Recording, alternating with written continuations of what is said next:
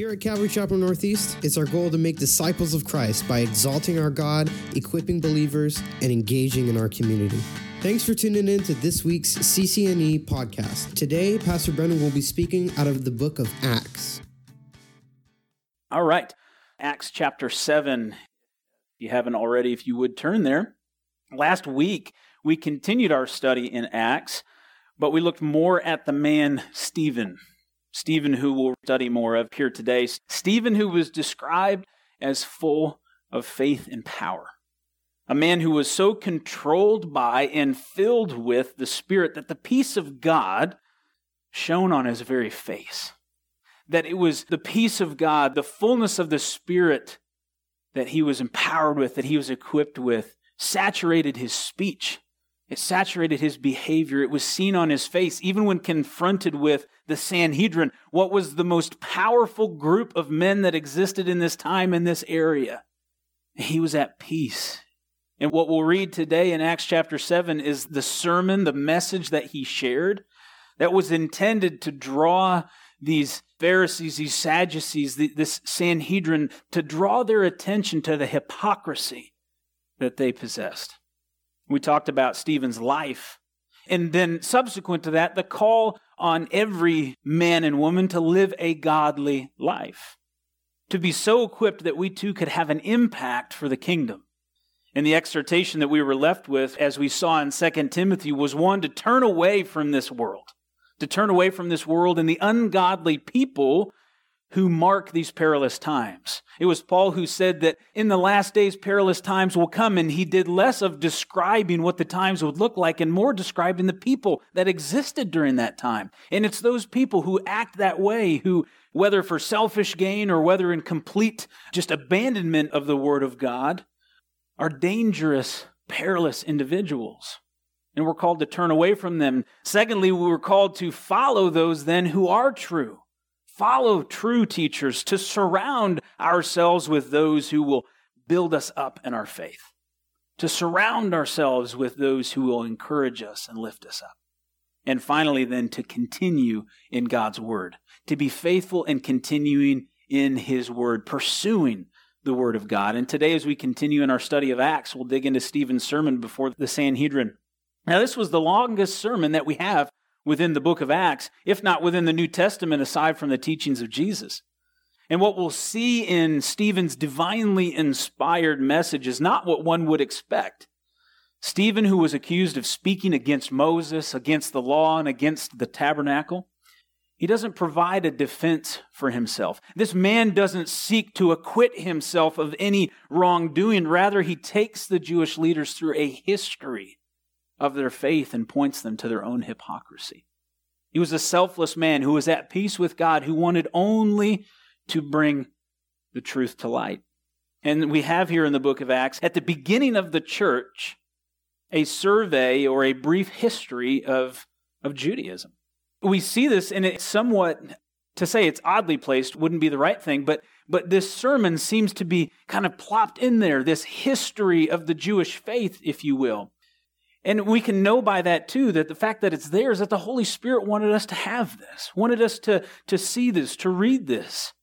And to a degree, we have somewhat of a spiritual interpretation of this history, differently than what we have within the Old Testament. We get Stephen's perspective on it and how he ties the history to, again, the hypocrisy of these Jewish leaders. I'll be honest that to a degree it was somewhat difficult to prepare simply because of both the length of the sermon, the passage itself, and how to appropriately break it up, and then what does the Spirit have for us in terms of practical application from it? And I believe part of what the Lord desires for us to see in this chapter is exactly what Stephen was putting before the Sanhedrin. That when we begin to value tradition, when we value religion over relationship, we miss out on so much of what God has for us, and we become the hypocrites. And it's my hope, it's my prayer that we, differently than those who have gone before us, would never allow the ritual or the routine, maybe better stated for us today, the routine of our faith to take the place of the joy we should have in our relationship with Jesus Christ. Amen? So let's pray. Heavenly Father, Lord, as we go to your word, as we embark into this sermon given to us through Stephen, the first martyr in the church, Lord. What a powerful message it is. And I pray one that we can receive here today and apply to our own lives. That if there be any of us here, Lord, that as the Spirit so leads are convicted in one of these areas, that maybe we have struggled with ritual and tradition and routine. Maybe we're at a point in our walks with you, Lord, where we've lost some of that fire, that desire. We've lost some of the relationship and things have just become monotonous or routine. But Lord, I pray you deal with our hearts in that way today, myself included. That we would leave here today with a great passion for our Lord and Savior Jesus Christ, an excitement for the Word of God, an excitement for the life that we've been called to and the opportunity we have to serve you on this earth. Lord, do that work here today. May your Word come alive to us, Lord, to pierce our hearts and minds, to transform us, we pray in Jesus' name. Amen. And so in chapter seven, verse one, the first thing we see here is that then the high priest said, "Are these things so?" And so again, Stephen was accused. The high priest, likely Caiaphas at this time, the same high priest that carried out the crucifixion with Jesus, is saying, "Are these things so?" What things? Well, the things that Stephen has been accused of, speaking against Moses, speaking against the law, speaking against the temple, saying that these things, and the temple in particular, was not necessary. And he's brought before the Sanhedrin, and he's accused of these things. These, again, were the most powerful leaders in Israel. We believe even that this was potentially a time during transition within the Roman Empire, and that potentially even Pontius Pilate wasn't there at this time, that it was in a time of transition such that these leaders essentially had even more power. We'll see later on as they very quickly carry out a trial and stone Stephen that that's very likely the case, that they were able to just do what they wanted. They had such authority at this particular time. And so this would be an uncomfortable situation to most people. But as we've already read, Stephen had the face of an angel before them. He had such peace that he possessed, and it came not from his knowledge, not from his skill set, not from his expertise, but rather from the power of the Holy Spirit working within him. And Stephen, he does not attempt to defend himself, but rather he points these men to the truth. He did not care what was going to happen to him. Most likely at this point, being that he was accused of these things, standing before the Sanhedrin, standing before Caiaphas the high priest, there's no doubt that he was thinking, boy, this seems a little familiar. He likely understood what was going to happen to him in a very short period of time. And his focus was on the truth. And in verse two, and he said, "Brethren and fathers." Now, as we go through that, we're going to go through this whole sermon today. So there's chunks here that I'm just going to kind of read through. So read along with me and, and then we'll pause. And he said, "Brethren and fathers, listen. The God of glory appeared to our father Abraham when he was in Mesopotamia, before he dwelt in Haran, and said to him, 'Get out of your country and from your relatives and come to a land that I will show you.' Then he came out of the land of the Chaldeans and dwelt in Haran. And from there, when his father was dead, he moved him to this land in which you now dwell. And God gave him no inheritance in it, not even enough to set his foot on. But even when Abraham had no child, he promised to give it to him for a possession and to his descendants after him. But God spoke in this way, that his descendants would dwell in a foreign land, and that they would bring them into bondage and oppress them four hundred years. And the nation to whom they will be in bondage I will judge, said God, and after that they shall come out and serve me in this place." Then he gave him the covenant of circumcision, and so Abraham begot Isaac and circumcised him on the eighth day. And Isaac begot Jacob, and Jacob begot the twelve patriarchs. And so here Stephen embarks on a history. He goes back to Abraham. Abraham, this man that serves as such a father of the faith, if you will, for Jews, Christians, and Muslims. This man who is so critical to the faith of many, who many lay hold of, who many claim and boldly proclaim. Abraham had been called by God to come out of a heathen land, to a land that God would show him. And God made a promise to Abraham, and Abraham believed it. It was faith that Abraham exercised, believing in what God had promised him, though he did not always see it. And God was true to his word. He had a plan. As Stephen begins to unfold this narrative, we can see, we can read this, and of course we know we have these accounts in the Old Testament, and, and the reality is, is that God's plan was true. God's promises were true. We see these things fulfilled. God was true to his word. He had a plan that he carried out. And the Jews prided themselves in the lineage of Abraham. In fact, they boasted in Abraham. But what Stephen said to them was, you don't know him. They confused their physical descent with a spiritual faith experience. Let me say that again. They confused their physical descent from Abraham with a spiritual experience.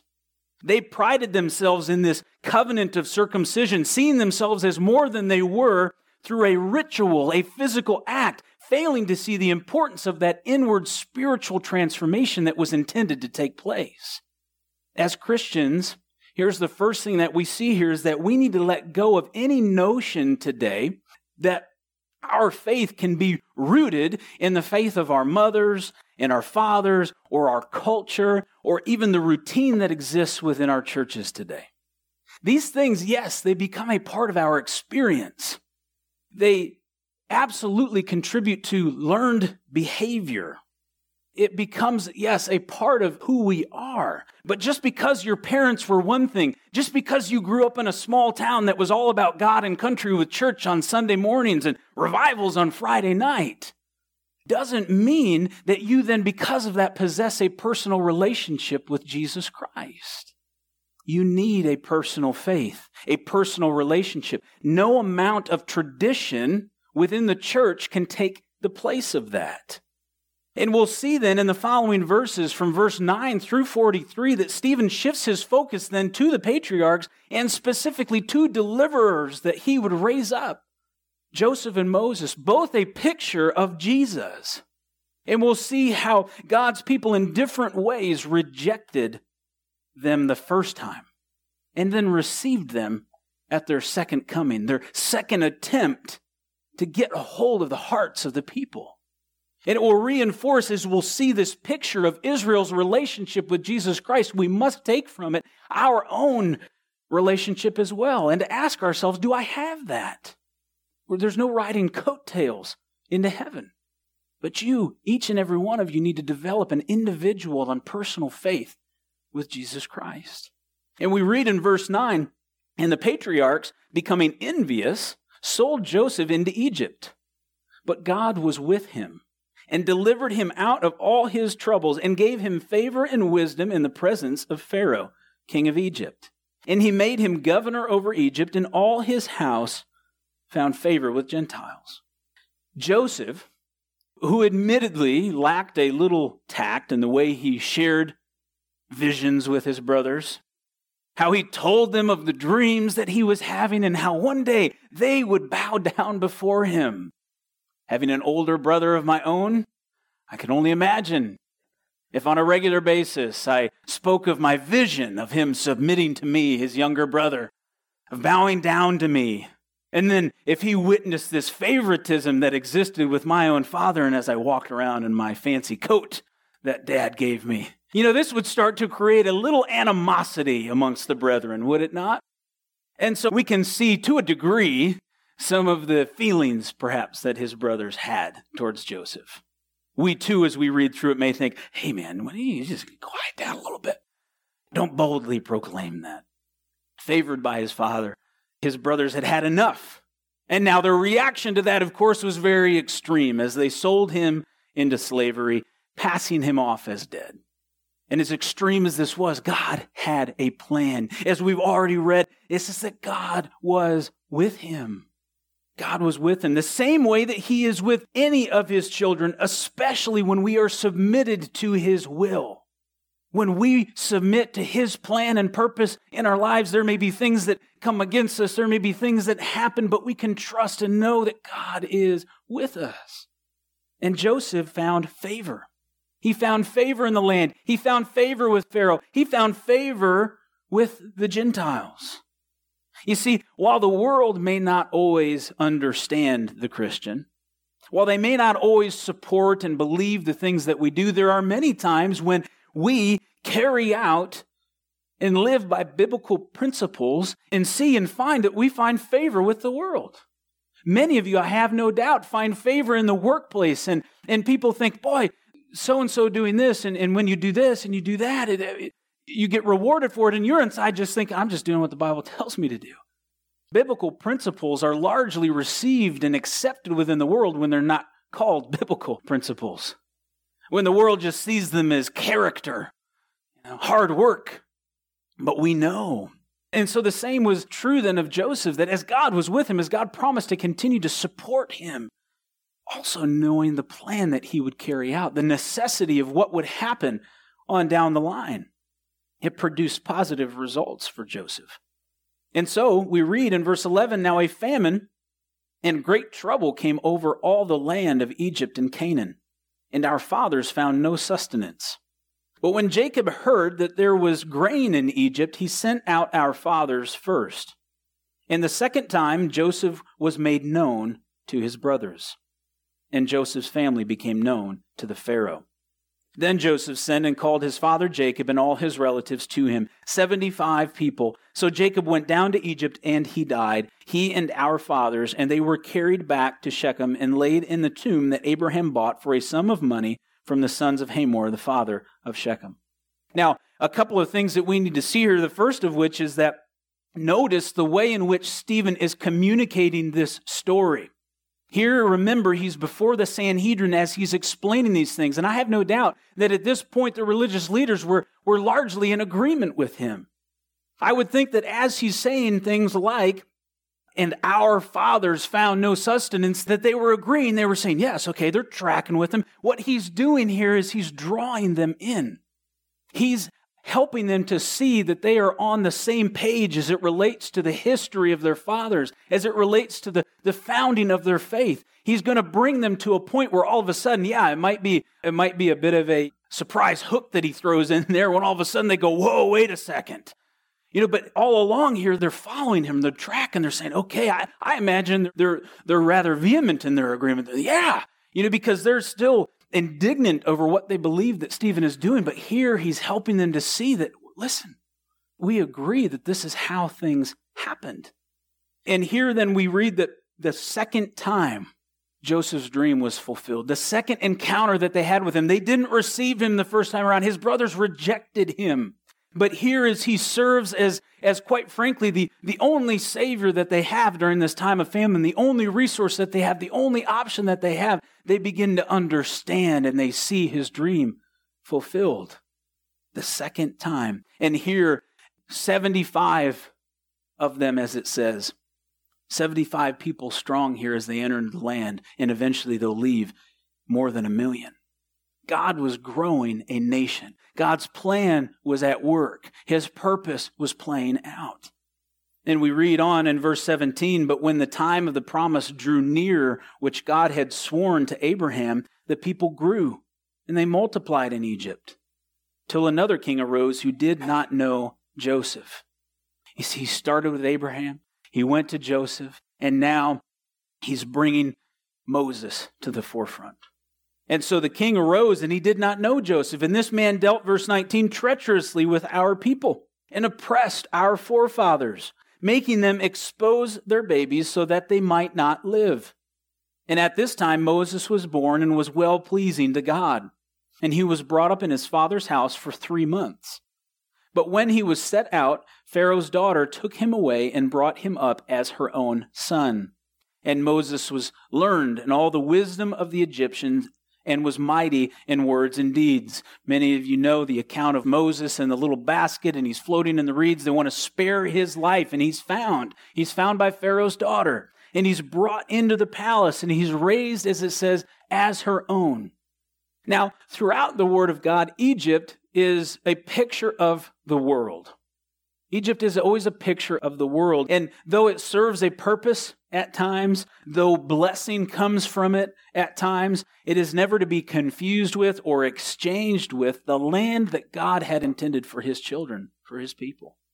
And here Moses, having grown up in the house of Pharaoh, who had amassed great knowledge. I mean, we often don't give the Egyptians credit for the knowledge that they amassed, for the library that they had, for the wisdom that they possessed. I mean, quite frankly, throughout the world, the Egyptians should be credited with much.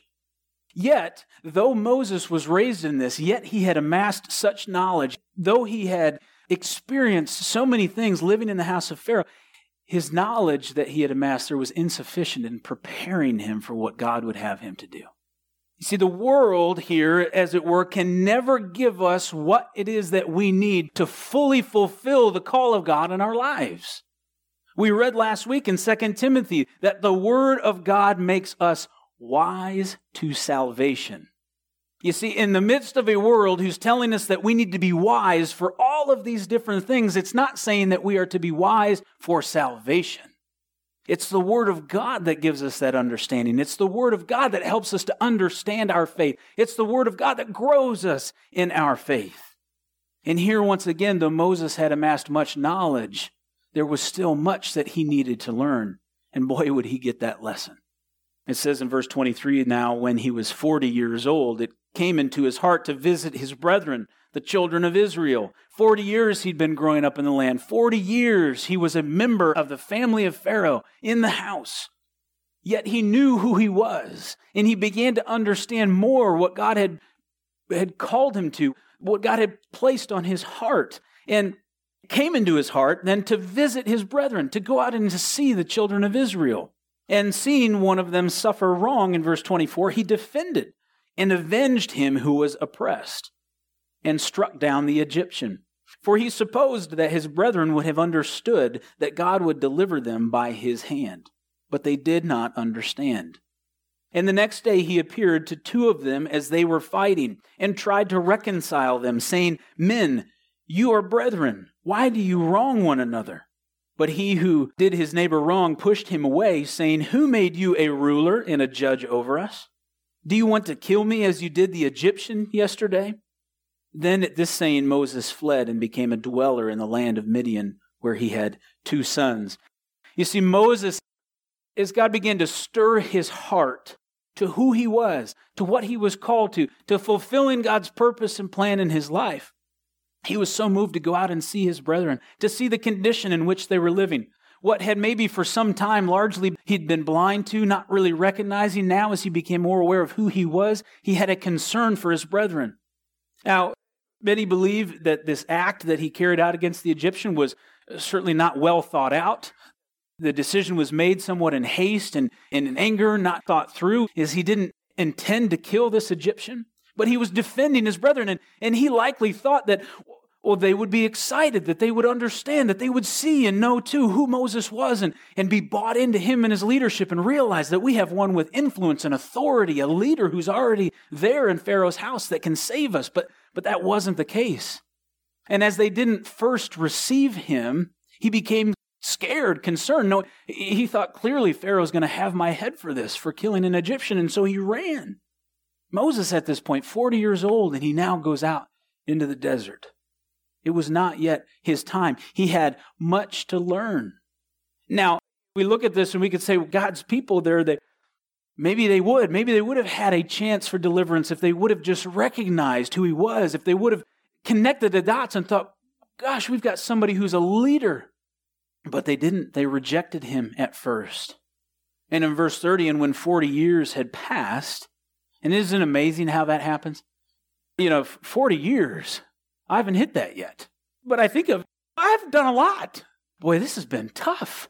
You know, we had to work really hard. I think back to first grade. You know how hard first grade? I kid, I kid. But think about that, the span of forty years. Think about how much we fit into that time. And yet, in the Word of God, and of course, this is Stephen's sermon, but this happens within the Word. It happens with a God who is eternal, to whom time is irrelevant. And forty years had passed. And there was a lot that went on during this time. But forty years passes by. Now, by most standards, Moses is an old man.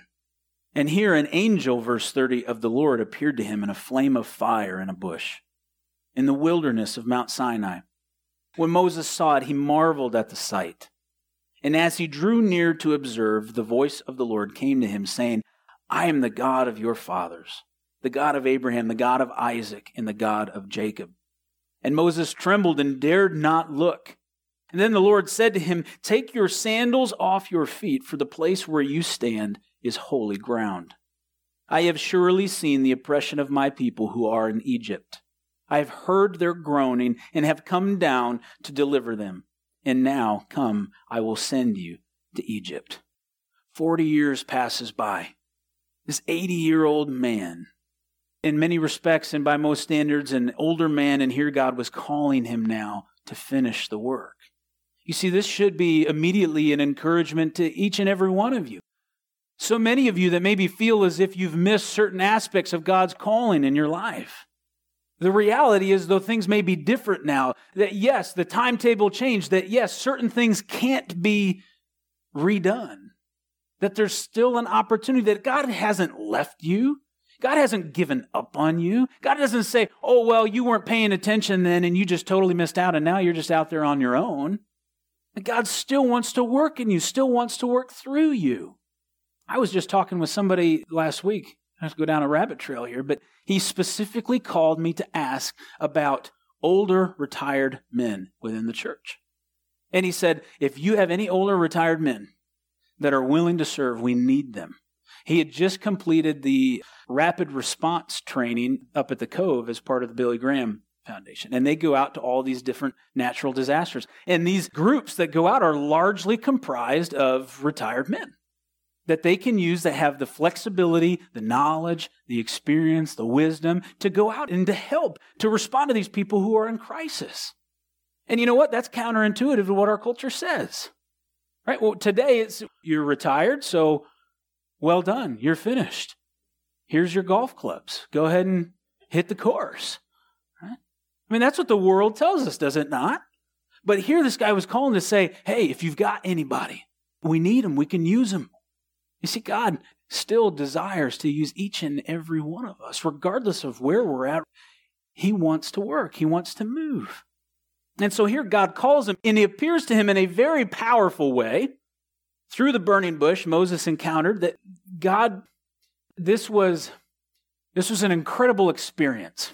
One, because yes, there was a burning bush here, which was unusual, that it wasn't consumed.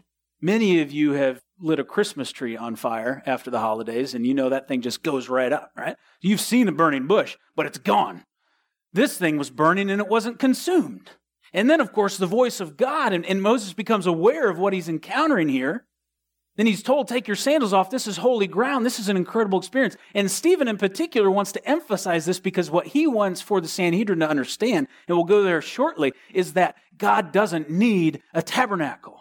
He doesn't need a temple, and he doesn't need a church. That Moses here had an experience. He had an encounter with God, and it was in the place that he least expected it. And he wants to emphasize that for them as he begins to continue to draw them in, because they're tracking with him right now. There's not anything that he's said so far that they think, well, this is wrong. And so here Moses has this encounter, and it speaks to the relationship that he was able to have with God. Too often still today, our relationship with God, our time with God, is restricted in time, place, and experience, whether through the perfect kind of worship, the right style of teaching, the certain type of fellowship that we need to have. Whatever the case may be, we too can limit our experience with God in such ways and, and perhaps miss out on those burning bush moments that God desires to have, where He wants to speak to us, where He wants to call us. God wants to show up in a big way in your life. But sometimes we're not interested in seeing Him there, and we don't have that experience. But Christian, be encouraged. As I've already established here, Moses, he wasn't in his prime, if you will. By the world standards, he was done. He'd run away. Arguably missed out on much of what God had for him. But God says, I've heard the groanings of my people, and I will deliver them. He still wants to use Moses. He still has a plan that's going to unfold, and it's an incredible one. You don't think God doesn't hear the groaning of His people still today?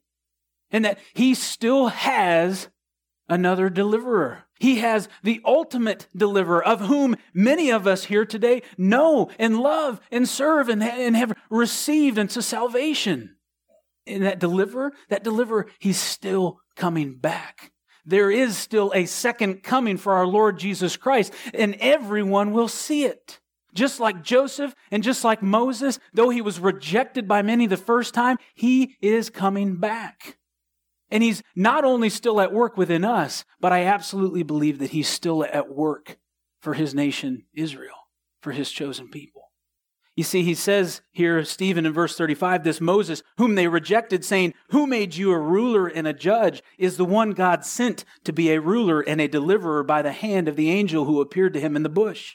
He brought them out after he had shown wonders and signs in the land of Egypt and in the Red Sea and in the wilderness forty years. These two events, with both Joseph and Moses, they illustrate Israel's treatment of Jesus. And this is now where Stephen is starting to go. He's got them on the line right here. He's hooked them. He's drawing them in. And now he's going to point them to Jesus.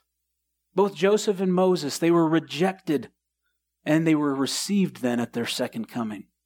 And in like manner, we will see Jesus again. Everyone will see Jesus again.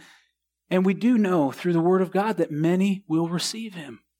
God has not cast away His people. He is still at work, even in our disobedience. Yet Israel does still rebel against God. And in verse thirty-seven, Stephen says, "This is that Moses who said to the children of Israel, 'The Lord your God will raise up for you a prophet like me from your brethren. Him you shall hear. This is he who was in the congregation in the wilderness with the angel who spoke to him on Mount Sinai, and with our fathers, the one who received the living oracles to give to us, whom our fathers would not obey but rejected, and in their hearts they turned back to Egypt, saying to Aaron, make us gods to go before us. As for this Moses who brought us out of the land of Egypt, we do not know what has become of him.' And they made a calf in those days, offered sacrifices to the idol, and rejoiced in the works of their own hands. And then God turned and gave them up to worship the host of heaven, as it is written in the book of the prophets, 'Did you offer me slaughtered animals and sacrifices during forty years in the wilderness, O house of Israel? You also took up the tabernacle of Moloch and the star of your god Remphan, images which you made to worship, and I will carry you away beyond Babylon.'" You see, in their hearts, they turned back to Egypt. As Stephen began to continue to unfold and unpack what had happened, that yes, Moses was raised up as the deliverer, that he went back into Egypt, that he freed his people. He went to Pharaoh and he said, you, you must let my people go. And, and Pharaoh didn't do it. And, and plagues fell upon Egypt. And eventually they left. And these amazing things happened. And they were delivered. And they crossed over the Red Sea. And then as they went into the wilderness, you know, they weren't supposed to be out there that long. It was supposed to be a short journey to the land that God had given them, that He promised them. But they forgot so quickly what it is that God had done for them. They knew where Moses went. Moses, he went up onto Mount Sinai. Yeah, he was gone for a little while. But they used that opportunity to say, oh, I don't know where Moses is at. I don't know what happened. And they murmured amongst one another, and they were complaining about everything, and all these different things happened, and all of a sudden, boom, they're back into idol worship. How did that happen? Well, it says in their hearts, they turned back to Egypt. That was the implication. It was a matter of the heart. We've read here a couple of times of, of the issue of the heart. They didn't turn around and walk back. Some of them may. Some of them maybe would have, if there was an opportune moment. See it parted again. Here was a nice little path. But it doesn't matter. They went there in their hearts. They went back to the worship of idols that had become a part of their lives during their time in the world. And so it is with us, church, that we must recognize this, that even in the midst of such faithfulness, we can so easily be faithless, disregarding the power of God in our lives and the things which we've seen Him do for us. Instead, rejoicing in the work of our own hands. How easily it happens. How easily we go, oh, I don't know where Moses went, but here's what I feel like is right. In rebellion towards God, we turn back to the idols in our lives instead of fixing our eyes on the things above. The man of God, thoroughly equipped, is one who continues in the Word of God. And like the law, which Stephen is addressing here, though he's been accused of saying the law doesn't matter, he's saying the law is good if you follow it, recognizing, yes, that it's incomplete and the fulfillment comes through Jesus Christ. And, and then for the same thing for us, the Word of God. You know, we can look at the Word and we can say, well, there's all these things I have to do, all these things I have to follow, all these rules and regulations. And that's what it seems like if we don't have a relationship with Jesus Christ. When we have a relationship with Jesus Christ and we're in His Word, we recognize that it's profitable to us, it's beneficial, that it should not be something that is a burden to us, but rather a blessing. And we must persist. We must carry on and continue and not turn back to the world in our hearts. If you're here today and you are a believer in Jesus Christ, you are a Christian, then you have a past of some kind. You have a past.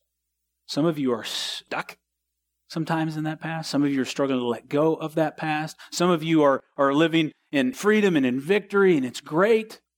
But we all have something in the so-called B C days of our lives. And every now and then we want to turn back to it. It rises up, it tempts us, it's whatever the case may be. And we've got to stay focused, to continue in the Word of God, to not turn back in our hearts.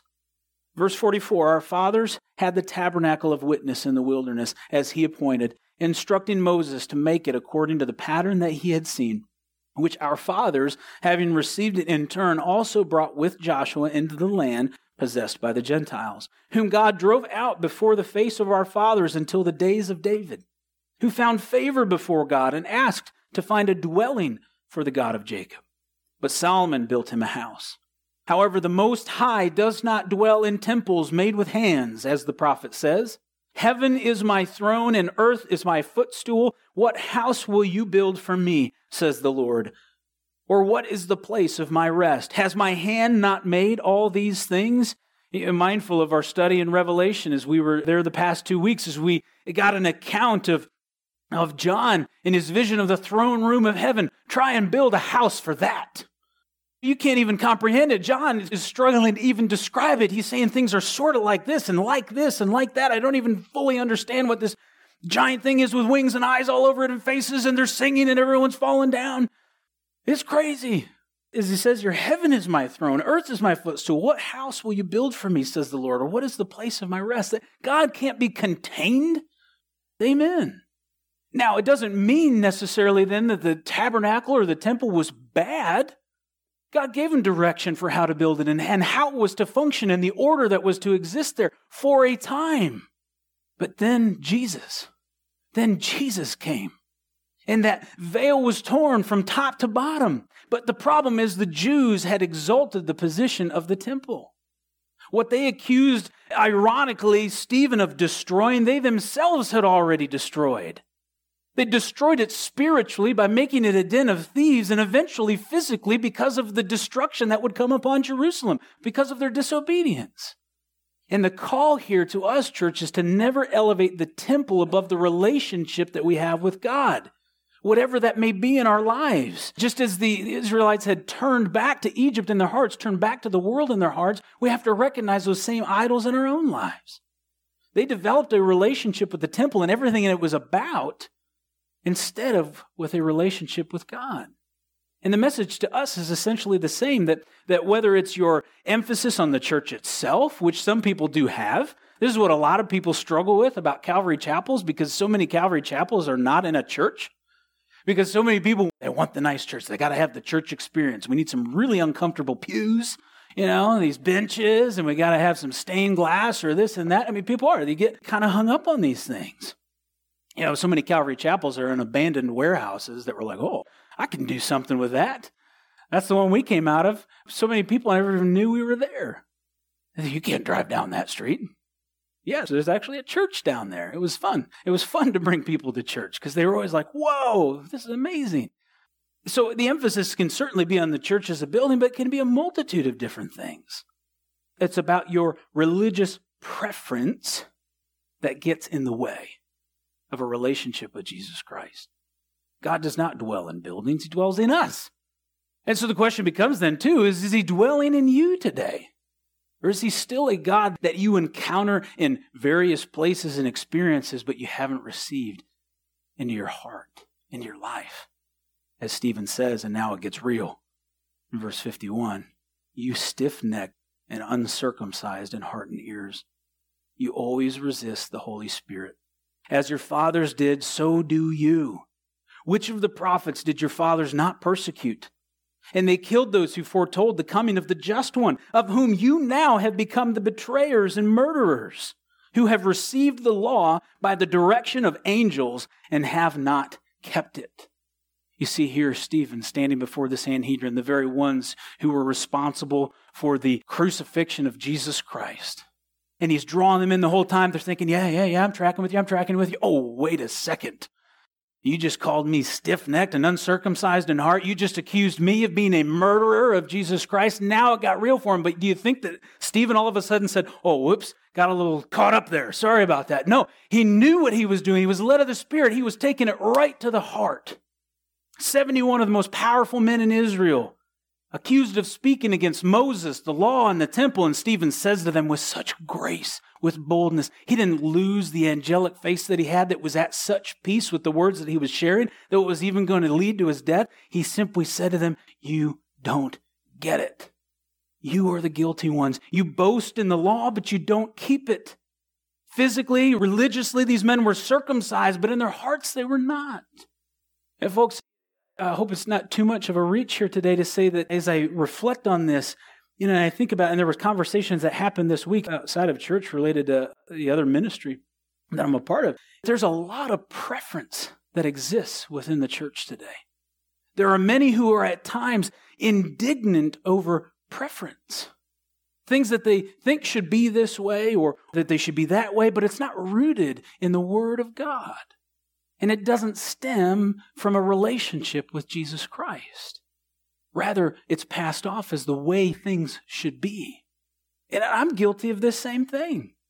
The religious leaders of the day had been so covered in their tradition, their preference, and their dead ritual that they could not accept anything new or to see what God was doing, in particular through their Savior, Jesus Christ. Foundationally, we must abandon religion in exchange for a relationship with Jesus Christ. That is the number one thing that we have to recognize here today. But beyond this, we must also abandon preference. Do not be so bogged down with what you prefer that you miss out on what God is doing.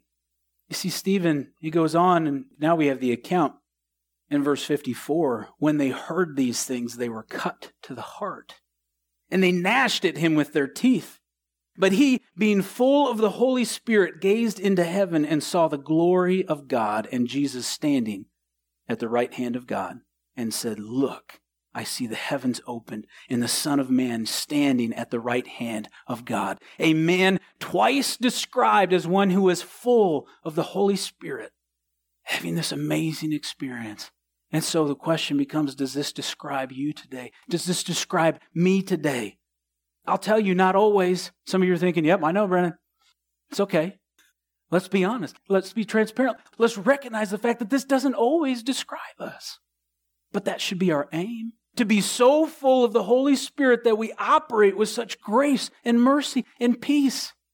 And then as Stephen describes what he sees, though the Jewish leaders knew the truth of what they had heard, they were so stiff-necked that they couldn't receive it. And it says they gnashed their teeth. They got angry. They got indignant. And they ran him right out of there. It says in verse fifty-seven, then they cried out with a loud voice, stopped their ears. Man, they just stopped hearing anything. I had this Cocker Spaniel growing up that had selective hearing. You know, just get on this scent. You could be setting off foghorns and the thing would not respond, you know. It was just done. I'm not listening anymore. So stubborn. Right? And here they were. They stopped their ears. We're not listening anymore. And they ran at him with one accord. This is a time when being of one accord was not a good thing. They needed somebody there to go, hold on, guys, hold on. We're getting a little, little too fired up here. And they cast him out of the city and they stoned him. And you know where they sent him? You know where he was when he died? He was at Calvary. He's in the same location where Jesus Christ, our Lord and Savior, was crucified. He's at the place where Jesus died. And the witnesses, it says, laid down their clothes at the feet of a young man named Saul. And they stoned Stephen as he was calling on God and saying, Lord Jesus, receive my spirit. Then he knelt down and cried out with a loud voice, Lord, do not charge them with this sin. And when he had said this, he fell asleep. You see, this sounds a bit familiar, doesn't it? It's in the same general area with the same peace, with the same forgiveness. And when we think about Jesus, Jesus who was fully man, who absolutely is our example. He is the perfect sacrifice. But of course, if any of you here today say, well, we want to be like Jesus, if any of you say that, you know, you can be or that you've arrived, or you say, hey, you know, I've accomplished it, I'm there. Well, then we're going to have a problem. But we do see a man We do see another man here who was such an example, who was not that long before chosen amongst the people within the church to say, this guy's got a great reputation. This guy's full of the Spirit. This is a guy we want to serve as a deacon. This is a guy we want to serve within the church. And he had such a witness that he becomes the first martyr. You see, this should give us hope. This should make us excited about the fact that we can pursue God in such a way, the, the filling of the Holy Spirit in our lives, the outpouring of the Spirit on our lives, that there's hope that we could live in such a way as he's lived, to have such peace, to have such grace. And he says, don't charge them with this sin. A life full of the Spirit, he saw things from a different perspective. And now, here's the other thing, that some of you may look at this and you think to yourself, well, what a shame. What a shame that this man so full of the Spirit was killed in such a way. Imagine the things that he could have done. What else would we have heard from him? What letter would he have written? What would have been in the Word of God? Think of the things that he could have done. But you know what? There was someone there on that day that heard this message, who witnessed this death, who was no doubt shaken to the core. Saul, as it says that they laid their coats at the feet of a young man named Saul, was likely one who, as Stephen was describing, looking up into heaven, describing what he saw, Saul looking up as well, no doubt said, I don't see anything. Why do I not see anything? He didn't see the Son of Man standing at the right hand of the Father, who was standing, not seating, because I believe that he was ready to welcome Stephen home. And you see, we don't always see the fruit. We don't always see the fruit that may come from our testimony or our witness. We don't know the fruit that came from the outreach that we did downtown recently, the individuals we were able to pray with and share the gospel with and encourage. We don't know what's happening today with them. Every now and then we get a glimpse, praise God, of the fruit that comes. But that's not for us to see. But here, as Stephen died, the Spirit was doing a work in a man named Saul, who would become the Apostle Paul. And not just the Apostle Paul, but one who would carry the gospel to Samaria and to the Gentiles and to the uttermost parts of the earth. You see, we are beneficiaries today of the witness of Stephen, for it turned the gospel from the Jews to the rest of the world. Here's our application for today. Three things. One, don't have a misunderstanding of your spiritual heritage. Family and culture cannot take the place of personal faith. You must pursue that. Family and culture cannot take the place of a personal faith. We've got to each have a personal relationship with Jesus Christ. Secondly, God is not done with Israel, and he's not done with us. He is not done with us. And finally, stubbornness, disobedience, and preference to your own opinions ultimately leads to a denial of the truth of the Word of God and the work of the Spirit. If we get too bogged down in preference, we're going to miss out on what God is doing. You know, God may not call you to be a martyr like Stephen, though he may. We don't know what's before us. But for most, he's not called us to be a martyr. But he does call each and every one of us to be living sacrifices. He calls us to present ourselves to God, to not be conformed to this world, but be transformed by the renewing of our mind, which comes through the Word of God. Amen? Let's pray. Heavenly Father, as we bring our time here this morning to a close, I pray for each of these here, Lord, myself included, Lord, that the, the Word of God would continue to resonate within our hearts and minds, that we would see here the example of those who have gone before us and the way in which they rejected our Savior, the way in which they were so rooted in tradition that they missed what was happening, that we would continue to see the emphasis on the Word of God and transforming us, that we would see, Lord, that throughout history and still today, I firmly believe you desire to do a work, that you desire to do work within us individually and through us corporately. We praise you and thank you that the gospel of Jesus Christ, the Word of God, was taken forth into the whole world, of which we are beneficiaries of that today, as ones who are grafted in, that right now in this moment, we can come before you in prayer. What a gift that is. And Lord, I pray for any who are here today, Lord, that some portion of the message this morning perhaps convicted them, that maybe it's the relationship that's been that's been deteriorating, that it's been more about ritual than it has been about relationship, that maybe there's elements of preference and routine that have gotten in the way and allowed someone not to see and experience what it is that you're doing. Lord, whatever the case may be, I pray, work in our lives, Lord, work in our hearts to remove anything there that's not of you. And help us, Lord, as we prepared to go out back into the world, Lord, that we do so with a strengthened faith, with a renewed passion and desire to develop our relationship with you such that it could be a light to a lost and dying world, we pray. Father, we love you. We praise you. Be with us here. We pray all these things in Jesus' name. Amen. Here at C C N E, there are so many events happening throughout the week, so make sure you're subscribed to the weekly e-bulletin so you can be fully informed of all that we're doing. For more info, or if there are any prayer requests you'd like to share with us, be sure to visit us at c c northeast dot org.